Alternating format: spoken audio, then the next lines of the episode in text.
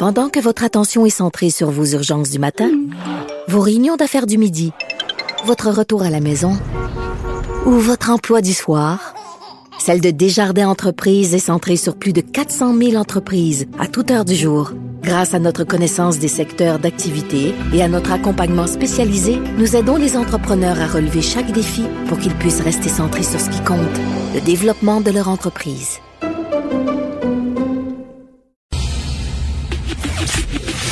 Le, commentaire de Félix Séguin, un journaliste d'enquête pas comme les autres. Alors, Félix, une femme qui a été arrêtée en lien avec une lettre empoisonnée qui a été envoyée à Donald Trump. Exactement, et elle a été euh, arrêtée alors qu'elle tentait de se rendre aux États-Unis par voie terrestre en provenance de l'Ontario. Alors, le FBI a confirmé euh, l'arrestation de cette femme-là, euh, l'agence QMI, pour qui nous travaillons là, a fait ces appels-là, mais on n'a pas fourni d'autres détails. La GRC également refusé de fournir quelques détails, que ce soit d'ailleurs, c'est un peu dans l'habitude de la GRC d'en dire le moins possible sur des événements souvent d'intérêt public. Pas beaucoup, beaucoup de réponses à nos questions quand on appelle à la GRC. Là. Euh, par contre, dans ce dans ce dossier, en fait, on a dû s'en mettre au Buffalo News. Parce que c'est le quotidien qui est dans la région de Buffalo, région frontalière avec le Canada. Euh, ben, en fait, Buffalo, New York, qui est frontalier, qui est l'État frontalier avec le Canada, un des. Euh, et euh, on a appris qu'elle a été appréhendée, cette femme-là, sur le Peace Bridge. C'est entre Fort Erie en Ontario puis Buffalo dans l'État de New York. C'est un pont qu'on voit très, très souvent sur les images d'archives à la télévision. Puis oui. C'est très long, la superstructure est très est très belle et puis il est très achalandé surtout. Et là, attends un peu, en plus que en plus de l'avoir arrêté pour avoir tenté, pour avoir menacé de mort, en fait, le président américain, puis avoir envoyé une enveloppe contenant de la ricine. On reviendra sur la ricine bientôt. Lorsqu'elle a été arrêtée, Richard, elle possédait une arme à feu. Alors, je ne sais pas qu'est-ce qu'elle allait faire là. Ce qu'on sait, c'est que le Buffalo News, je suis allé à la source dans ça, rapporte qu'elle va comparaître en cour fédérale aujourd'hui. On ne sait pas si c'est une Canadienne. Ce qu'on sait, euh, c'est que, en tout cas, elle traversait la frontière canado-américaine à partir du Canada. Puis la lettre, je ne sais pas si ça t'a interloqué un peu en fin de semaine, euh, c'est CNN qui nous a envoyé ces images-là. Et lorsque on regarde la lettre qui a été envoyée, la lettre très toxique envoyée à Donald Trump, on voit une partie du code postal dans le coin droit, puis là, on, on distingue H4T, c'est le centre de distribution normalement de Ville-Saint-Laurent, là. Ah oui, ah, c'est... Et c'est pour ça que la rumeur voulait qu'elle soit montréalaise. Ben, c'est parce qu'en tout cas, la lettre a transité par là. Maintenant, c'est vraiment un centre de tri euh, à Saint-Laurent. Je sais pas si tu te rappelles, euh, sous l'administration Bush, quand il y avait les attaques à l'anthrax, entre ben autres.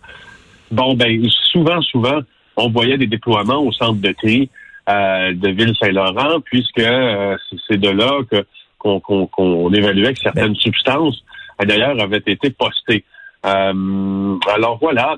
mais mais tu sais, c'est comme c'est comme c'est comme si Donald Trump ouvrait lui-même son courrier. Tu sais, c'est pas c'est pas lui qui ouvre son courrier. Il y a des gens autour de lui qui ouvrent son courrier. C'est pas c'est pas Donald Trump que personnellement que tu vas empoisonner. C'est un pauvre employé de la Maison Blanche que tu vas empoisonner. Oui, parce que se faire l'image. Euh, se faire l'image, pardonne-moi l'expression, mais d'un Donald Trump qui sort sur Pennsylvania Avenue, aller à la boîte à mal. Euh, disons que ça serait plutôt étonnant. Et qui tombe sur euh, justement un, un colis ou une enveloppe contenant la ricine, parce que c'est la ricine dont on parle, le poison le plus violent du règne végétal. Ah oui, écoute, te, te, plus puissant que le cyanure. Te souviens-tu, il y a quelques années, il y a un gars qui avait été appréhendé justement à la frontière. Il avait une automobile qui était bourrée d'explosifs et il allait faire sauter, lui, ce qu'il voulait, c'est faire sauter l'aéroport de Los Angeles. Et c'était un gars de Montréal. Le gars, il avait un commerce au coin de Saint-Laurent et Duluth, si je me souviens bien. Il y avait un commerce de meubles là. Et un jour, il a décidé, lui, de faire, vouloir faire un attentat terroriste. Donc, euh, écoute, il y, en a des coucous à Montréal aussi, là. Ben oui, euh, mais ça, je me rappelle de ça, mais de très, très bien. J'avais fait des reportages là-dessus. Et il avait été, s'il m'a arrêté, si ma mémoire est bonne, à la frontière canado-américaine, mais en passant par Los Angeles, à être possible. Et, euh, et, justement, dans son orbite, euh, si ma mémoire est fidèle, dans son orbite euh, gravitaient des gens euh, comme Adil Sharkawi à l'époque avait Oui. dit, certains médias avaient affirmé, et une nébuleuse euh, djihadiste qui voulait effectivement faire sauter l'aéroport de Los Angeles. Ça avait fait les manchettes ici pendant des années. Et effectivement, je me rappelle également euh, de cette actrice texane qui, elle, avait aussi envoyé un poison qui aurait pu s'avérer mortel euh, à Barack Obama. Elle, elle Ah était oui. une militante pour le droit euh, constitutionnel, évidemment, de porter ses armes. Et euh, tous les, les manifestants, puis les activistes qui s'opposaient euh, aux fameux, en fait, les gens qui étaient en faveur de ce qu'on appelle le gun control aux États-Unis, le contrôle des armes à feu, ben, euh, elle avait écopé de 18 ans de prison.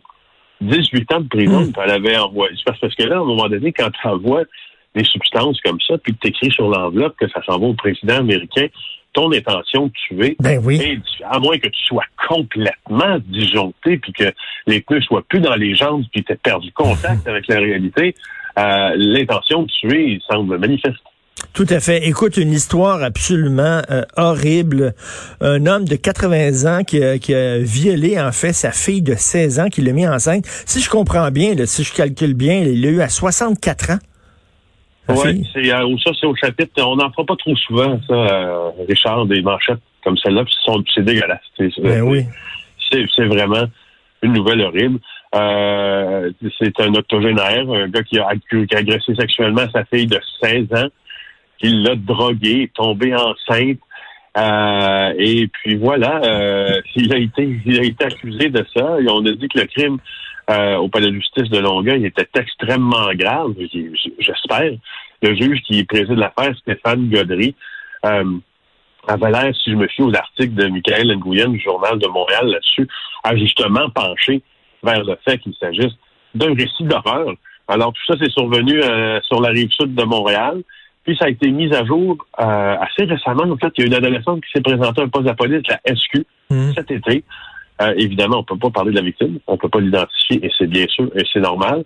Elle était en état de choc, elle comprenait pas ce qui se passait, elle pleurait, et euh, elle n'avait eu juste une qu'une relation sexuelle dans sa vie un an plus tôt, puis on comprend ce qui s'est passé, cette seule relation-là, c'était probablement la relation avec son propre Tabarnouche, papa. il y a vraiment des familles, biologique, il y a vraiment des familles toxiques. Alors, lorsqu'on pense aussi à cette histoire là, des deux pasteurs, le pasteur et sa femme, qui ont euh, violenté, euh, frappé, euh, agressé physiquement leurs enfants pendant des années, tellement que la fille avait tellement peur de son père qu'elle a témoigné, moi ça m'a beaucoup touché, elle a témoigné derrière un paravent, parce que même si elle a 42 ans, elle a quand même peur encore de croiser le regard de son père.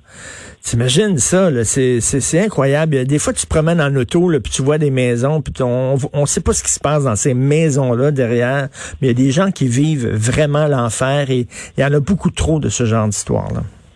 Oui, je suis bien, euh, je suis bien d'accord avec toi. Puis c'est moi, moi, ça me confronte quand je- justement, euh, je, je me promène sur la rive sud, puis je vois certaines maisons. Je, je, je- tu sais, quand je dis que ça me confronte, je te dis pas que je juge quoi que ce soit. C'est, on est loin, loin de là. Euh, je suis sûr que tu es, tu, tu as la même opinion que moi, mais on se, on se dit, mon Dieu, qu'est-ce qui se passe dans cette maison-là? Qu'est-ce qui se passe? Peut-être que Ben parfois, souvent, on serait surpris de voir euh, qu'il se passe juste des belles choses avec des gens qui tentent de euh, qui tentent de joindre les deux bouts avec deux, trois boulots puis faire vivre les enfants tant bien que mal. Mais dans une petite proportion, peut-être qu'on serait aussi extrêmement Oui. Écoute, baisse du trafic aérien. Donc, il y a un texte là, en cinq minutes euh, dans le Journal de Montréal, justement, aujourd'hui, qui explique euh, tous les tenants et les aboutissants de ça. Oui, je trouvais ça le fun de t'en parler parce qu'on s'est parlé justement, on a discuté d'aéroport ensemble euh, la semaine passée puisque j'ai fait ma ma ronde de quoi, là, même depuis cet été. Euh, tu vois, cet été, j'ai j'ai fait Montréal-Trudeau, j'ai fait Charles de Gaulle en France, j'ai fait El Prat à Barcelone. La semaine dernière, j'ai fait Newark au New Jersey et euh, Wow. Fort Lauderdale et ensuite Chicago. Hein, on Wow. commence à- hein? Alors là, j'ai remarqué, je trouvais ça intéressant de t'en parler parce que c'était, c'était, mon Dieu, c'était c'est un monde presque surréel de voir un aéroport qui n'est quasiment pas fréquenté, dans lequel il y a quelques vols par jour et c'est tout. C'était le cas de Montréal-Trudeau. Alors, il y a des chiffres euh, là-dessus. Et puis, c'est dans euh, les pages en cinq minutes qu'on voit dans le journal, des pages qui sont toujours très populaires. D'ailleurs, Mhm. pourquoi? Parce qu'elles sont hyper bien faites. Tout à fait. Alors, commençons par Pierre Elliott Trudeau. L'activité a chuté de 97% depuis le début de la pandémie. 97 en raison beaucoup, beaucoup aussi de la demande de mise en quarantaine euh, des voyageurs qui arrivent au Canada. Donc, la facture, là, pour les aéroports, parce que ça, ça a été un sondage qui a été commandé par une association d'aéroports, si tu veux, euh, qui est basée à Montréal, parce qu'on a beaucoup d'aviation civile euh, ici, on pense à l'IATA et tout ça. Euh, c'est 100 milliards de pertes juste pour 2020. Alors, euh, si tu vois, là, pour l'Europe, je trouve ça intéressant parce que là, les chiffres sont ventilés. Là. Pour l'Europe, là, euh, les, les, les pertes sont incroyables. Les destinations de la vie, l'Asie-Pacifique aussi, Amérique du Nord, beaucoup. Moyen-Orient, c'est moins pire. Les Caraïbes, ça fonctionne encore. Et en Afrique aussi, il y a beaucoup moins euh, de cas de COVID. Et là aussi, Mais, on voyage quand même. Je serais curieux de voir, je sais pas, toi qui as beaucoup voyagé, tu es certainement euh, passé à un moment donné par l'aéroport d'Heathrow en Angleterre, qui est, je crois, je crois, le plus gros aéroport au monde. En tout cas, c'est une ville. C'est quasiment une ville. Et euh, ça doit être assez particulier aujourd'hui de se promener là-dedans et de voir très, très, très peu de gens. Les aéroports qui sont vraiment comme euh, totalement déserts, ça doit être assez spécial. Ben oui, euh, ce qui a, ben, je l'ai vécu la semaine passée à Chicago. Euh, si tu veux, Chicago, je pense c'est Atlanta. Euh, si ma mémoire est bonne, c'est l'équivalent, c'est l'équivalent nord-américain là, de là. Je pense qu'on compte ça beaucoup en, en nombre de déplacements. Évidemment, l'achalandage des aéroports, est un des plus importants au monde, mais pour l'Amérique, il y a Atlanta puis Chicago. Et quand on était à Chicago la semaine passée, ben écoute, euh, je veux dire, il n'y a plus de chaises pour s'asseoir dans les salles dans les. Tu sais, quand tu es à ta porte pour attendre ton embarquement, il n'y a plus de chaises. Donc, tout le monde s'assoit un peu n'importe où dans les aéroports, dans les corridors des aéroports. On dirait qu'on a enlevé une partie du mobilier. On a fermé à peu près tous les commerces. Euh, et quand tu regardes, ce qui, ce qui frappe, c'est quand tu regardes le tableau des destinations et puis que tu te rends compte qu'il y en avait des plusieurs centaines avant, puis qu'aujourd'hui, tu sais, je veux dire, il y a quatre ou cinq vols qui partent pour le Canada. Ça m'avait euh, beaucoup frappé. Écoute, en terminant, euh, je parlais de ce petit garçon-là qui est mort là, suite à, à absorption de drogue chimique. Il avait 19 ans. Sa mère qui disait s'il avait pu euh, acheter du pot à la SQDC, si on avait accepté là, que ça soit 18 ans au lieu de 21 ans, ben il aurait pas, il aurait pas été allé voir un pusher, puis peut-être qu'il aurait pas justement consommé des drogues chimiques. T'en penses quoi? Content que tu en parles et content que tu, euh, que, tu aies écrit là-dessus en fin de semaine. J'ai bien lu ta chronique, puis en quelques mots, euh, tu te poses, tu te posais des questions qui sont à propos sur l'investissement euh, de Justin Trudeau en santé publique pour combattre les problèmes de consommation. Et, euh, Mm. et la vérité, c'est qu'il y en a très peu. On a légalisé, mais on n'a pas décriminalisé. Je sais qu'on parle souvent du Portugal, mais c'est parce que ça reste le meilleur exemple. Le Portugal a décidé de décriminaliser tous les types de drogues. Je te parle même de l'héroïne aussi. Et on a décidé de traiter l'affaire euh, et de voir l'affaire sous la lorgnette, par la lorgnette du problème de santé publique. Ben oui. Et euh, jusqu'à maintenant, c'est, c'est, ça, ça vient à se tenir en quelques phrases. Tout ça, ce que tu dis, c'est qu'on est bien mieux de superviser quelqu'un qui va consommer, de le laisser aller à lui-même. Tout à avec fait. Des Et- coucheux qui vont lui vendre n'importe quoi. Et Justin Trudeau, il était censé de prendre une partie de l'argent amassé par la vente de drogue pour mettre ça en prévention, pour mettre ça en soins. Je serais très curieux de savoir combien de pourcentage de cet argent-là est effectivement mis là-dedans.